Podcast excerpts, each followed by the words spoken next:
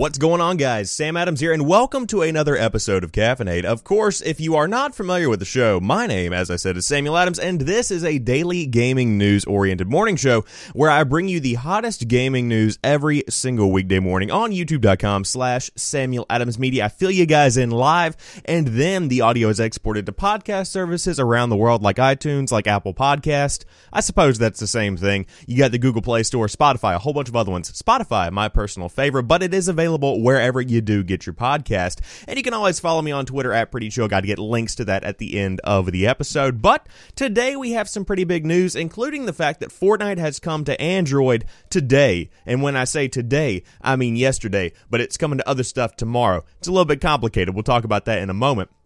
Uh, but we do have a limited edition PS4 coming out that celebrates 50 million PlayStation consoles sold. Excuse me, 500 million. I thought that number was a bit off, but 500 million PlayStation consoles have been sold across the PlayStation 1, 2, 3, and 4, which is pretty massive. Don't know if they count Vita. I would assume not. Uh, but Ubisoft has stopped development of Steep for the Switch. Mighty Number no. 9 is still missing in action. Discord is changing things up and taking Steam on head on, which is pretty interesting if I do say so myself. Uh, according to Gamasutra, Harry Potter Hogwarts Mystery has cleared an impressive number of doll hairs uh, since it launched on mobile phones. The inaugural Overwatch League final pulls in a ton of viewers. Red Dead Redemption 2 has some new gameplay, and today marks the day that we get to see some more gameplay of a very hotly anticipated title from yours truly, Doom Eternal. So I'm excited to break down all of these pieces of news with you. But before we even jump into that, thank you for taking the time to check out this podcast, whether you're watching on YouTube or another platform. I just am glad that you're here.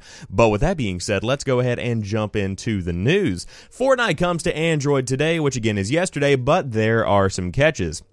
The last major gaming platform without Fortnite Battle Royale will get an invite only beta version of the ultra popular multiplayer shooter starting today. It's not just coming to every Android user yet. First catch, at first, beta invites are only going out to people who own Samsung Galaxy phones, surely the sign of an exclusivity deal that is unlikely to please any non Samsung phone owners. So if you don't have a Samsung Galaxy, don't be on the lookout for a beta code. According to a press release, the beta will then be offered to users of many other Android devices over the next few days. The list of supported devices includes several Google Pixel, Razer, Asus, and LG models. It does not yet include HTC, Sony, and Lenovo devices. A frequently asked questions on the website of Fortnite development studio Epic Games indicates that the models are currently unsupported, working on fixes in the near term. The second catch is that the beta is all invite only for now, though Epic uh, Rep says that the game will be available for anyone with the right device to download sometime this summer. In an unusual move, Epic does not plan to release the game on the Google Play Store and will instead expect users to download it from the game's official website. As with the iOS version, the Android version of the game will not support Bluetooth controllers or voice chat, though Epic indicates that both will be supported, quote, later.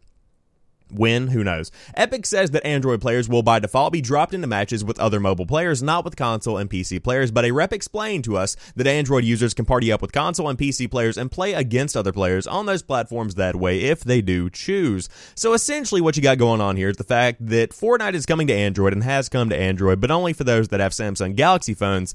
And then moving into the next story, Samsung's Galaxy Fortnite Android exclusivity lasts for 48 hours. The Samsung Galaxy smartphone owners get 48 hours to enjoy the Android version of Fortnite betas, uh, or excuse me, Fortnite's beta before Epic Games begins to open the beta to the rest of the estimated 250 million supported Android devices in the public's hands, according to Samsung's press release on the phone. The exclusivity window runs from August 9th through the August 11th. People with the Galaxy Note 9, Galaxy 9 Plus, uh, Note 8, Note S8 slash Plus, uh, pretty much everything from the S7 and up, and then a couple of tablets, uh, can play the Fortnite beta on Android. After this window of exclusivity, exclusivity, the game opens up to a much, uh, much larger swath of Android phone users. So there's more that can be read there, but essentially what you got here is a limited time exclusivity deal that lasts for 48 hours. That was a lot of talking. Uh, so with this, I'm not really shocked at this. Obviously, a lot of money exchanged hands to get this kind of thing going. I'm not sure how much though, because 48 hours is not that big of a deal for me. Uh, of course, those that have been hotly waiting on Fortnite to come to Android are going to be very excited about this. But for somebody who plays normally on PC, I'll occasionally play on my iOS device. Not really. I think I played one or two matches. Uh, it just isn't something that really appeals to me overall. So if you want to jump in and play Fortnite and you have anything from the Galaxy Galaxy S7 slash 7 Plus slash Edge, whatever it is. So many phones these days. There's a big kind of like a, it's really a Ponzi scheme kind of thing going on where you feel like you have to upgrade, but you don't, and all that good stuff. But, um, I digress. That's a video for another day. So if you want to jump in right now, you can head over to the official Fortnite website and download it because apparently Epic is too high and mighty to be like everybody else and go on the Google Play Store where it's so convenient to get your games from. Uh, so again, you know, it's not exactly the most convenient way to play the game on your Android, but there it is. You know, if you uh, want to make sure that your phone works, I'm sure there's going to be a list of phones released over the next few days, if there is not already, uh, that lets you know if you are able to do it and able to run the game. But overall, I would say that the majority will probably be able to play it, uh, considering the thing runs on any iOS device that's, um, I think it's Android iPhone six plus something along those lines They're newer. It, it's not that beefy of a game. They can they can they can take those textures down a little bit. So we'll see what happens with that. But if you want to play Fortnite on Android, it's happening, uh, and it's been a long time coming. And of course, it is invite only. So hopefully, over the next few weeks, uh, we'll be seeing more because they did say by the end of the summer, more people will be able to play. So the end of the summer is very quickly approaching. I would say within the next month, at the max, you're going to be seeing a lot more people jumping into the Fortnite Android beta, which again, has been a long, long time coming. But if you are more of a console gamer, you might be in the market for a brand new PS4, and a limited edition PS4 celebrates 500 million PlayStation consoles sold. It comes with a matching translucent DualShock 4 controller and PlayStation camera. So here's what it looks like. Uh, to break it down for you audio listeners, it's pretty much a blue translucent PlayStation 4, and of course, uh, you can see the insides of the PlayStation 4, how everything functions. You can see the disk drive. It's not as interesting as something like a, I don't know, uh, like like a Game Boy where they had the translucent Game Boys, but the DualShock 4 is pretty cool, I will say. The PlayStation camera isn't translucent, uh, but overall a really cool console. Also in the chat, John Gunter, what's going on, man? And also Zion, hello. I appreciate the like and the subscription. Thank you very much. Uh, but overall, let's jump into it. Sony revealed that it has sold over 525 million PlayStation systems worldwide since the console first launched 24 years ago, and that it's doing something special to commemorate it. It unveiled the 500 million limited edition PS4 Pro with a dark blue translucent shell complete with a matching DualShock 4 controller, PlayStation camera, vertical stand, and mono headset, which is very, very useless. When it launched the original PlayStation in 1994 1995 in the US, Sony may not have imagined that it would sell over half a billion in under a quarter century. Launched in 2013 in the US, the PlayStation 4 alone has sold 73.6 million as of the end of 2017. It's easy to forget, though, that Sony was struggling prior to its release, and the console has been a key part of Sony's successful turnaround initiated by former CEO Kaz Hirai. Uh, so essentially, there's 19 photos of it. Uh, overall, it's exactly what you would expect. It's just a beautiful little. Obviously, the box is fantastic. Uh, for those that like hardware like myself, this is going to be much more interesting as compared to people that you know don't really care about hardware. I have the classic black PS4 Pro just because it's sleek and it's it's nice to look at. You know, if you have it sitting below a TV, it's not going to look incredibly nerdy, just radiatingly nerdy.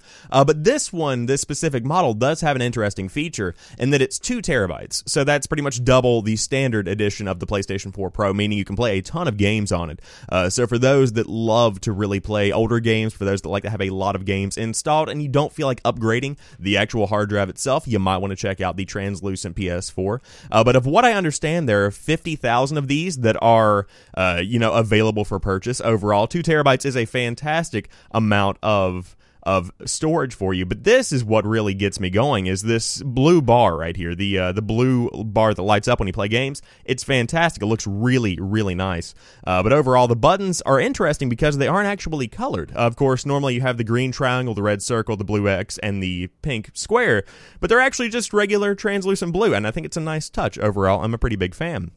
Also, it appears there's a gold PlayStation logo on the actual console and gold options and share button labels on the controller as well. Uh, pretty interesting stuff. Uh, but it is the PlayStation 4 Pro. Obviously, it's the triple stack instead of the double stack, which sounds like a hamburger, which is why this is actually called the, I think it's the Big Mac console, is what the nickname has been called because it does have three layers. Uh, but overall, yeah, it's the Pro, so it runs games at 4K. Uh, I love my PlayStation 4 Pro, even though I play on a 1080p monitor. I think that it's totally worth the upgrade just because you get get more solid frame rates. Uh, and if you do have the 4K HDR TVs, then this is pretty much the go to PlayStation. Of course, if you don't have a console yet, uh, then I would say overall that it's best to hold out for the next generation of consoles because we're going to be seeing more of that over the course of the next two years or so.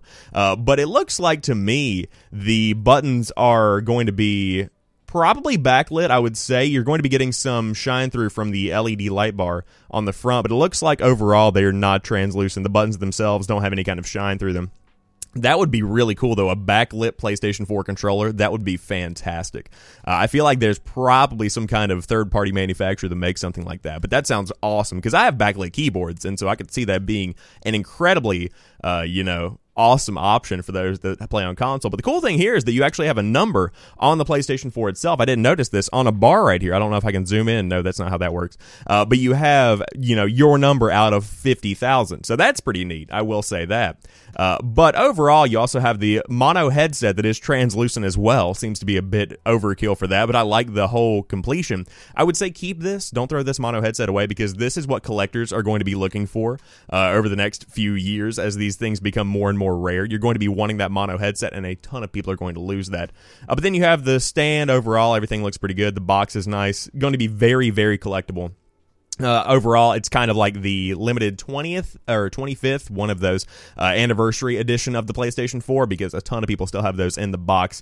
Am I going to buy it? No, because I'm not somebody who is in need of having the latest and greatest and the collectibles and stuff like that. I'm more about playing the games. Uh, so when it comes to stuff like the PlayStation 4 Pro, I love playing on it. I think it's the best console out there, even though the Xbox One X is more powerful. I like the PlayStation ecosystem. Uh, but with the PlayStation 4's trans transparent PlayStation 4 Pro model here. This is fantastic for those that are looking for a PlayStation 4 Pro. Maybe you're upgrading or collectors. Uh, it's going to be a big deal. But indeed, keep the box because this thing is going to be worth some dough, uh, I would say, in 10, 20, 30 years. Definitely 30 years. Uh, but overall, really cool. If you can keep it like this and you don't even open it, you don't even play it, that would be worth a hot penny. But if you did want to check it out, you can check out more info on it. I'm sure that it's going to be sold at your local retailer. And um, again, if you want to jump in and give it a shot, it's totally worth checking out because, man, those are some pretty cool little peripherals, accessories, consoles, all that good stuff. Especially that mono headset. Terrible headset. Absolutely abysmal. Hurts your inner ear, but cool for collectors without a doubt. Uh, but if you play on Nintendo Switch and you like snowboarding, then boy, are you out of luck because Ubisoft has stopped development of Steep for the Nintendo Switch. Unfortunately, Steep no longer appears to be happening on the Switch. The official Twitter account responded to a fan asking about the game's status on Nintendo's console, stating that development has stopped to focus on bringing new live content and challenges to Steep players instead. Here is the tweet in question, of course, 5150 at RJISA Gamer on Twitter says news on the Switch version of the game, and then Steep's official account replied and said, We are wholly dedicated dedicated to supporting the live game and made the decision to stop Steep development on the Nintendo Switch platform to focus on bringing new live content and challenges to Steep players instead. We will have more exciting news to share soon.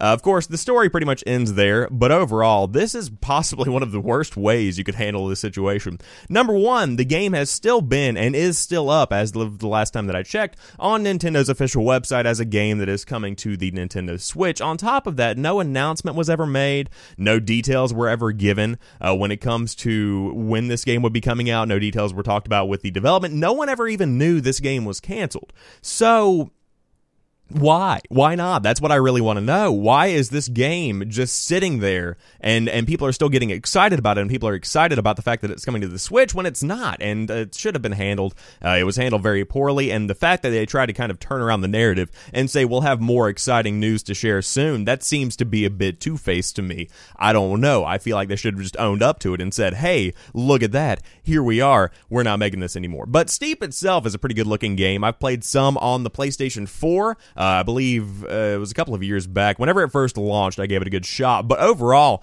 uh, it's a good snowboarding game. It's not an SSX. I'll say that it's a little bit different than that. Uh, of course, I was a big fan of SSX, Tony Hawk, that kind of arcade style. I'm a big fan of that. Uh, but overall, you know, it is what it is. I suppose not everybody can be good at PR stuff, but overall, the company itself is doing very well. Ubisoft is making some incredible games. This one was just a bit of a blunder, and I feel like they were trying to sweep it under the rug. Speaking of games that were being swept under the rug. Mighty Number no. 9's 3DS and Vita editions remain unreleased. Developer is still silent. This is a big news story for me because I completely forgot about that, and I think that's exactly what the developer wanted to happen.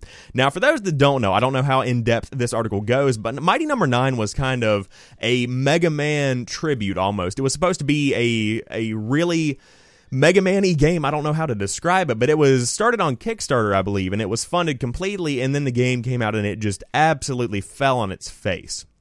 Uh, the game was on sale the last I checked on PlayStation 4, and it was a couple of bucks. Overall, it was just a big, big mistake. But there was the promise, and backers backed the 3DS and Vita versions of the game. So now we'll jump into the article. The book on Mighty Number no. 9 is still not closed. The ill fated ape of Mega Man, that isn't really relevant anymore, was supposedly on the precipice of movie and television deals when everything kind of unraveled. Then came the anime fan on prom night commercials that just made it all worse. Due to a myriad issues, the entire franchise exploded and is now relegated to cameo status in other games. Most of that is behind us, except for one thing the promised portable Vita and 3DS ports that many folks backed and still haven't received. For reference, the finished product was released in June of 2016 after many delays. It's been over two years since then.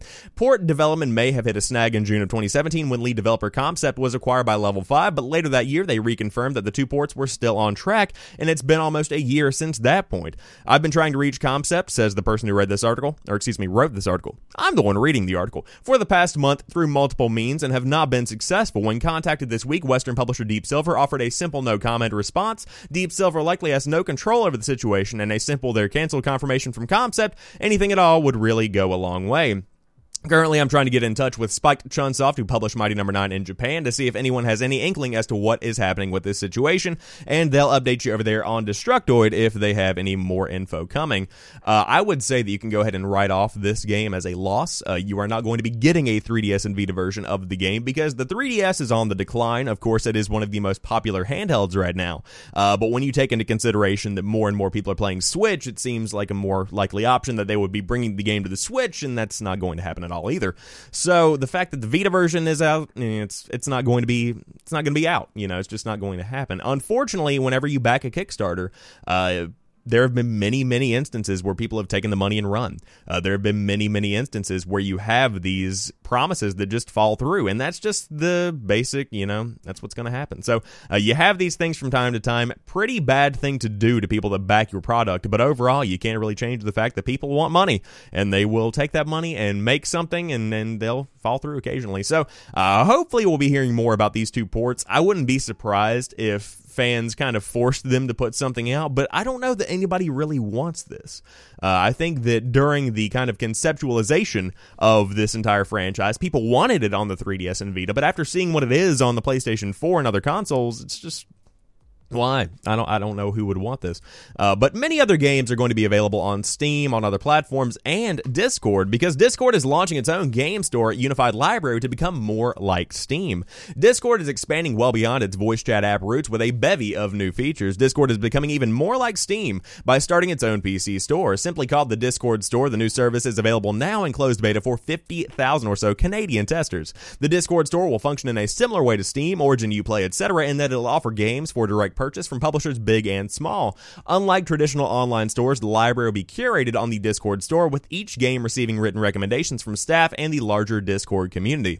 Discord wants to create a vibe similar to what you'd have in a small neighborhood shop where recommendations matter. As part of the store, Discord is also launching a first on Discord section. These are games Discord helped bring to life, which will remain exclusive to the Discord store for 90 days. Discord is also launching a new game subscription service that'll become part of Discord Nitro, their premium service. Nitro has existed for a while as an option for users who want to show support to the company. Nitro subscribers enjoy a few small perks like being able to have an animated avatar, bigger file upload caps, and other nifty but largely unnecessary features.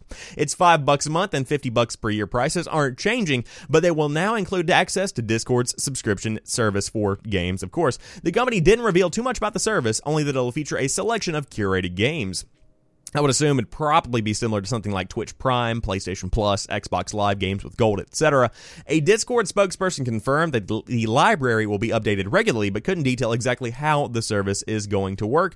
And of course, you can check out the screenshots here. Uh, we have Frostpunk, a pretty popular game that's coming out right now. We have Battlefield 1 coming from Origin, and that's what really makes this interesting is that you see the platform drop-down list here that list where you can play all these games, and you see some like uh, you know Into the Breach, Frostpunk Dead Cells, kind of indie games, if you will. Uh, but then you have Dark Souls Prepare to Die Edition, and that's on Steam. And then you have Darkest Dungeon on Steam, Enter the Gungeon on Steam, Rainbow Six Siege on Uplay. So it seems like not only is Discord going to act as a store, but it's also going to act as a launcher. So you'll be able to play games from other platforms on Discord itself, or at least launch them from that point, which you can sort of do now with its new games tab.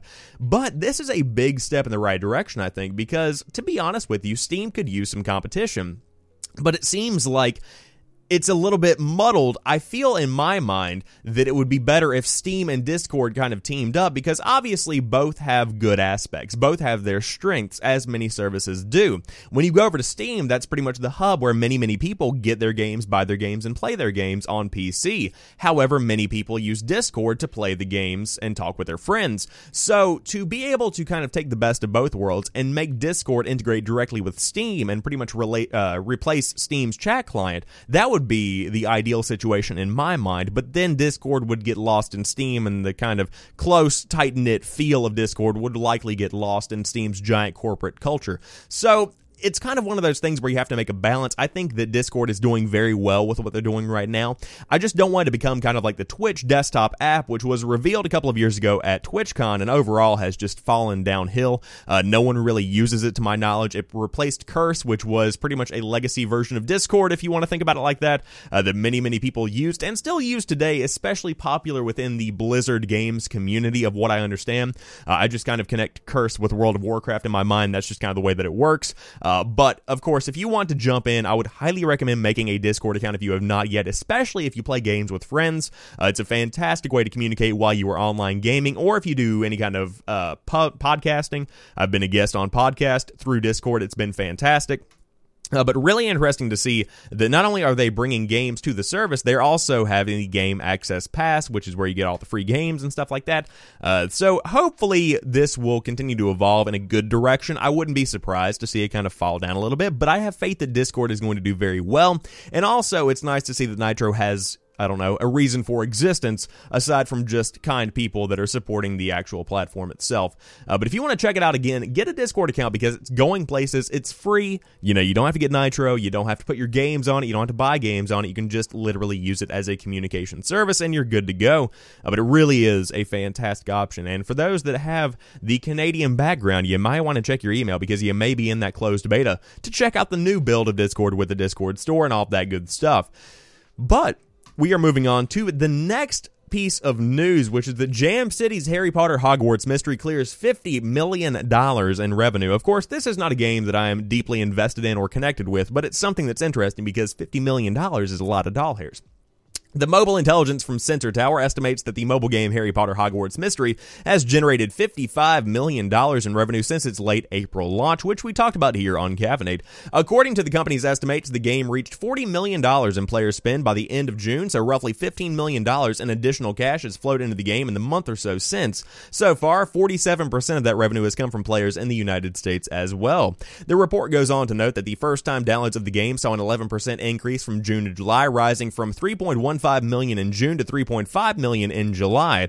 Early on, the energy and timer-based monetization scheme for Harry Potter Hogwarts Mystery drew some online uh, criticism. I was going to say scrutiny Similar word, similar meaning, not quite right, particularly in an early tutorial scene where players run out of energy as their player character, a school aged child, is being strangled by an aggressive vined plant. Despite that chat of the game's early days, regularly saw grossing upwards of $1 million a day, something further explored in a blog on Gamasutra from Wargaming Marketing. Lead Vadim Bulatov, wow, what a name, looking at the element that led to the game's early success. So, what you got here?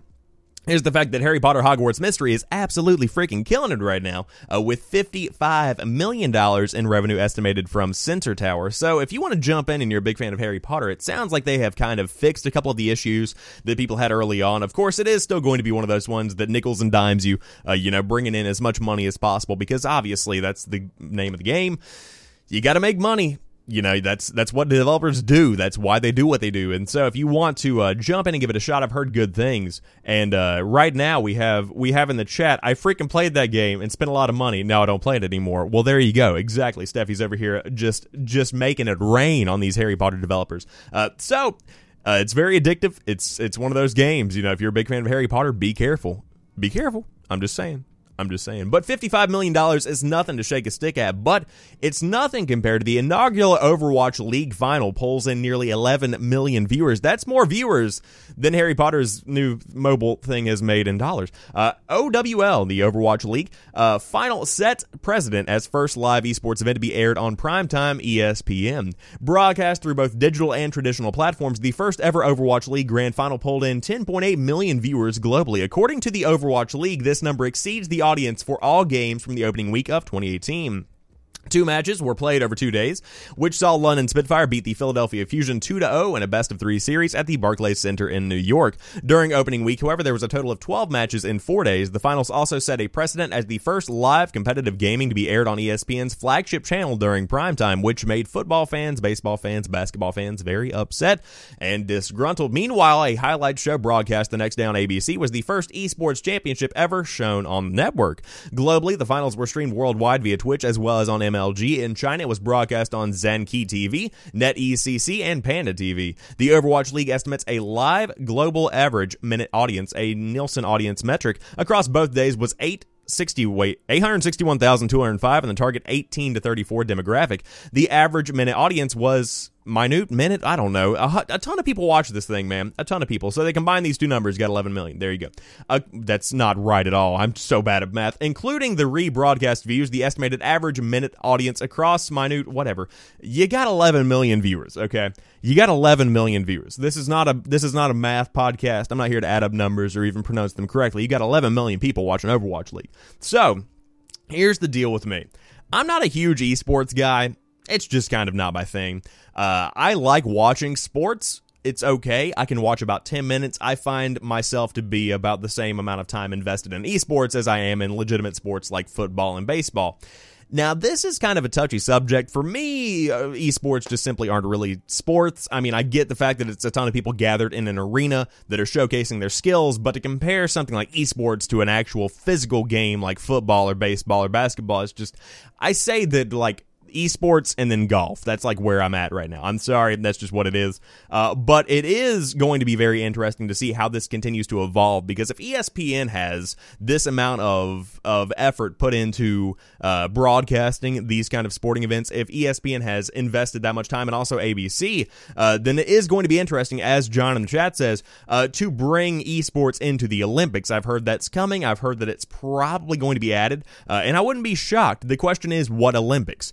Uh, it could be in the summer or the winter, I would assume. So we're going to be seeing, I would assume, maybe in the Winter Olympics or both, perhaps, uh, more of this kind of thing. But I like the fact that the um, I like the idea of separation between the two. I don't know.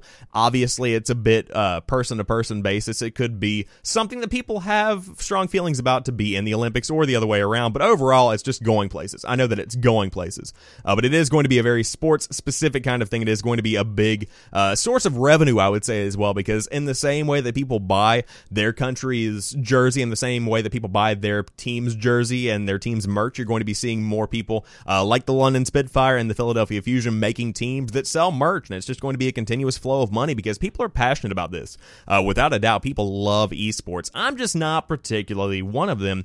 Uh, so, you know, it is what it is. Of course, everybody's got their own preferences. Like Steffi in the chat says, StarCraft at BlizzCon, that's a fantastic one to watch. Uh, I can watch a bit of League, uh, esports League, but it's just not me, you know, really getting into it. It's just me kind of, in the same way that I watch football, observing from a distance, sipping a drink, and saying, oh, that's neat. So, if you are into esports, this was a big thing for you.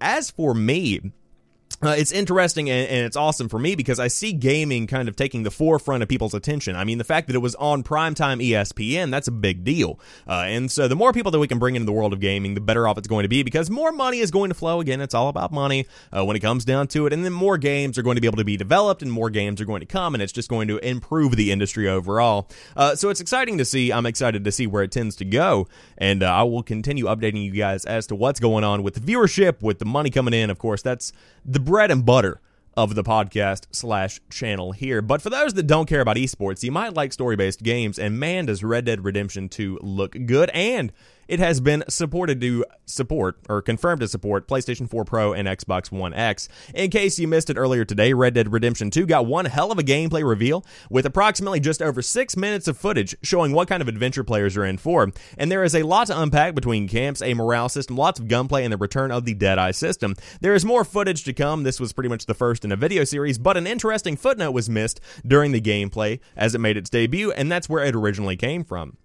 Based on this note from the PlayStation blog, the footage was captured via a PlayStation 4 Pro, captured entirely from in-game footage on the PS4 Pro. Watch this introduction to Red Dead Redemption 2, so that obviously it was captured on the PlayStation 4 Pro. But for those that are concerned that the Xbox One X will be left out of all of the fun, we can help you rest at ease. Rockstar Games has confirmed that the system will be supported by the game, complete with HDR, so no matter which way you play it, it'll look remarkable on full 4K. And for those that with the original Xbox One and PlayStation 4 hardware, it'll still look good for you as well. Of course, they go on here, but overall, the game is coming out on October the 26th for the PlayStation 4 Pro, Xbox One X, and of course, supported by the legacy consoles as well.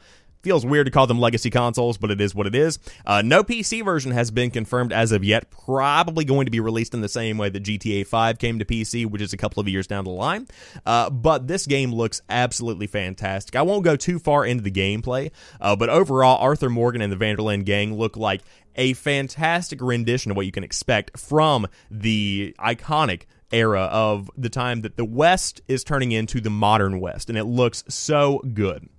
Uh, it's absolutely fantastic. I am excited to see more of the gameplay, but the the lighting in this game, the audio in this game, the look of everything. The lighting is what really impresses me because I'll try and scroll through and find it. Uh, right around here, if you if you watch this gameplay, there is something so natural about the lighting. Obviously, it looks similar in nature to GTA 5 because of what it actually is. It's a Rockstar game, but the rays of light shining through the clouds right there, the rays of light shining through these trees, amazing to me to see how much this has changed since Red Dead Redemption. Of course, it's been a long time since Red Dead Redemption came out, and of course, it was a completely different realm of hardware possibilities back then. But overall, just seeing these characters, seeing the faces, seeing the animations, Rockstar has done some amazing stuff here. And I mean, the fog, the the musky nature, it's so good.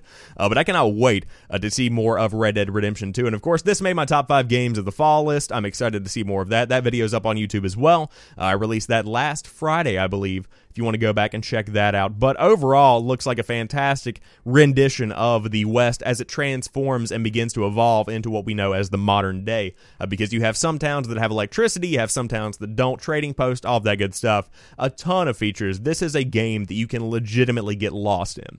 And I don't mean that as a metaphor, like legitimately, it's so massive you could probably get lost in it. It looks so good. But if you want to check out Red Dead Redemption 2 for yourself, it's coming out this October, specifically on the 26th. But if you are more of somebody who likes the blood and guts, then Doom is getting some gameplay today at 11 a.m. Central Time. Of course, this tweet was sent out from the official Doom Twitter account at 1:43 a.m. today, uh, which was about six hours ago or so, almost to the dot. Uh, but if you want to check out some gameplay, of course, QuakeCon is happening right now this weekend, and we are going to be seeing more of the next Doom, which is, as we all know, Hell on Earth, a fantastic looking game. I loved the Doom that came out back in 2016. Uh, a lot of uh, of gore and a lot of a lot of just amazing gunplay in this game. A very fast paced arcade based shooter. Uh, but we will talk about that on Caffeinate on on Monday, uh, whenever we know more about the game, of course, as we always do. On Monday, it's kind of the recap because more and more news happens over the weekend, sometimes more than other times, but overall, we always talk about it right here. However, that wraps up today's episode of Caffeinate. If you did enjoy today's show, then be sure to drop me a follow over on twitter.com slash pretty chill guy to know whenever all of the videos come out, whenever all of the streams go up. Uh, I'll be over on mixer.com slash Samuel Adams playing some Call of Duty Black Ops 4 beta as the weekend number two kicks off uh, later on this afternoon. It's going to be a fantastic time. I'll be on a good bit this weekend because I fell in love with that game last weekend whenever the beta came out. The best feeling COD in years. I will say that right now, and I'm not talking about the fish. But if you did want to check out some other videos, some other podcast. There's a ton of content out there. Follow me on anchor.fm to know whenever the audio version goes live. You can head over to anchor.fm slash Samuel Adams. I'm done peddling my wares. Thank you for being here. I appreciate you guys very much. Enjoy the rest of your weekend. I will talk to you soon and peace.